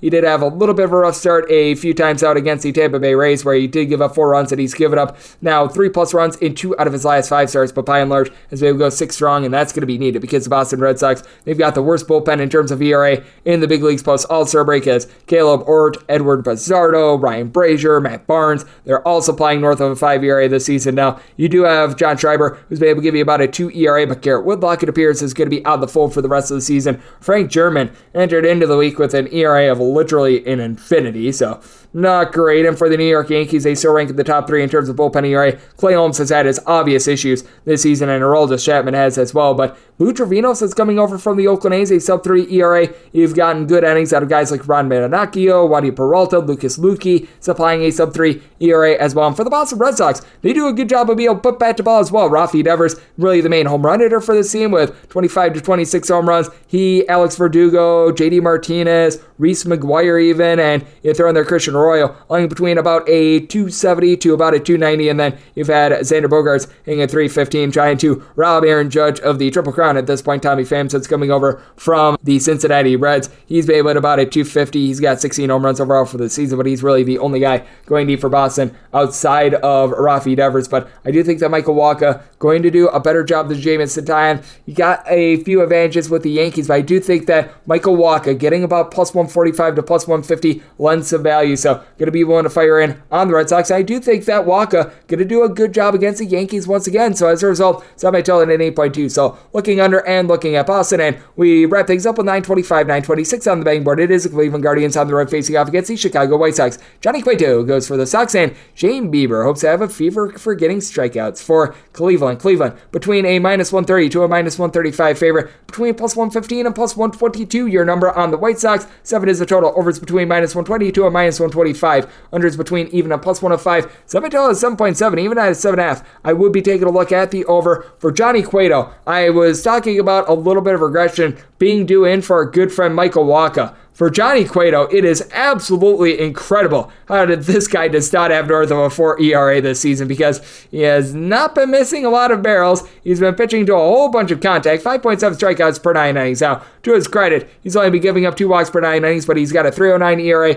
fielding independent of a 395, and where he's really been hit hard has, ironically enough, been in Chicago. If you take a look at his home and road splits, they are some of the more dramatic that you're going to find in the big leagues, as overall for the season, Johnny Cueto has been giving up about 0.8 home runs per 9 innings, so he's kept the ball in the yard, but at home, 3.89 ERA, giving up 9 home runs in 69 and a third innings compared to 5 bombs in 70 and a third innings when he is on the road, and this despite the fact that opponents' batting average are only separated by about 8 points home to road. And for Shane Bieber, he has done his best work when he's been on the road. For Bieber, 2.67 road ERA, 3.09 home ERA, 7-3 on the road, 4-5 at home. He has given up a few more home runs when he's been on the road, but that's also due to the fact that he's pitched 40 more innings on the road, giving up 10 bombs at 111 and a third innings when he's been on the road. His walks per 9 rate when he is away from home, that is sub 2, so he has been terrific. And I mean, you can talk about Shane Bieber not getting as many strikeouts this year, but he's still getting north of 9 strikeouts per 9 innings. And then you take a look at this bullpen, and it has been amazing for the Cleveland Guardians,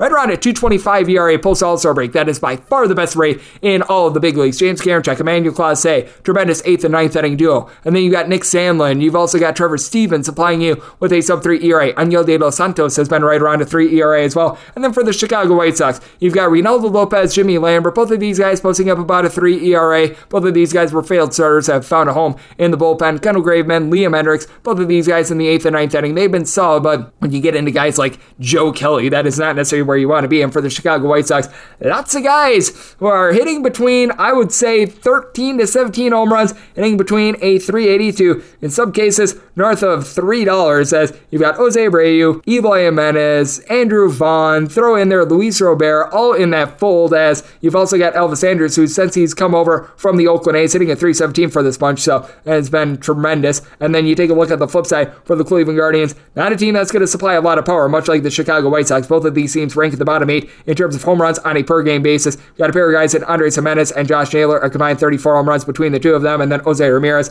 28 home runs himself. But for the Cleveland Guardians, about 63 to 64% of their home runs this season have been hit on the road, and then you've got all these guys in Ramirez, along with Oscar Gonzalez, Jimenez, who I mentioned before, Stephen Kwan, Amid Rosario, all hitting at least a 279 for this bunch as well. So Shane Bieber, he's very well supported. I was willing to lay up to a minus 133 with the Bieber fever, so getting minus 130, wanted to fire it on the Guardians. I do think that both of these teams are going to be able to put some runs up, and I do think that the Cleveland Guardians get to Johnny Cueto in the spot. Semi-total is 7.7, so looking over and looking at Cleveland, and that'll wrap things up for the Thursday edition of the Baseball Betting Show, now part of the VSiN Family Podcast. A big thanks to Josh Ingles. Does great work at Covers. He joined me in the last segment. If you do like what you're hearing from this fine podcast, the Baseball Betting Show, you're able to subscribe wherever you get your podcasts, Apple Podcasts, Google Play, Spotify, Stitcher, and TuneIn. If you've got a question, comment, segment idea, what have you for this podcast, got one of 2 ways we'll fire those in. First one is my Twitter timeline, at @GN_41. Keep in mind, letters EM, they mean does not matter, so as per usual, please send these into the timeline. Other way, that is via an Apple Podcast review. If you rate this podcast 5 stars, it is very much appreciated. From there, you're able to find whatever you'd like to hear on this podcast via that 5-star review, coming at you guys every single day throughout the baseball season. That means I'm coming at you once again tomorrow. Thank you so much for tuning in.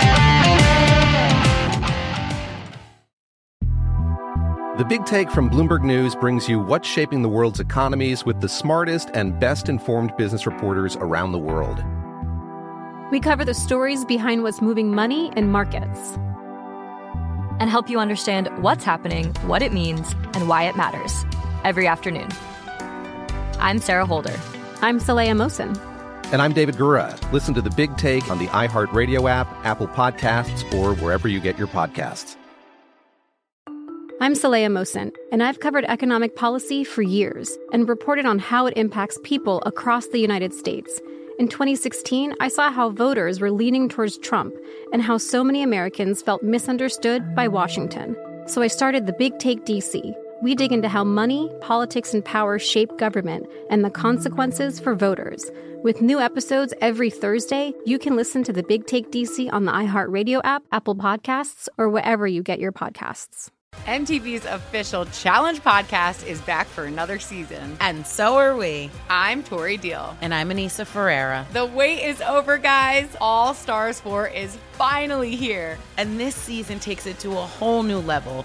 Old school legends, modern power players, and ex-lovers are all competing in Cape Town, South Africa for the prize of $300,000. And we're going to be right here along with you fans, covering every episode on the podcast. Listen to MTV's official Challenge podcast on the iHeartRadio app, Apple Podcasts, or wherever you get your podcasts.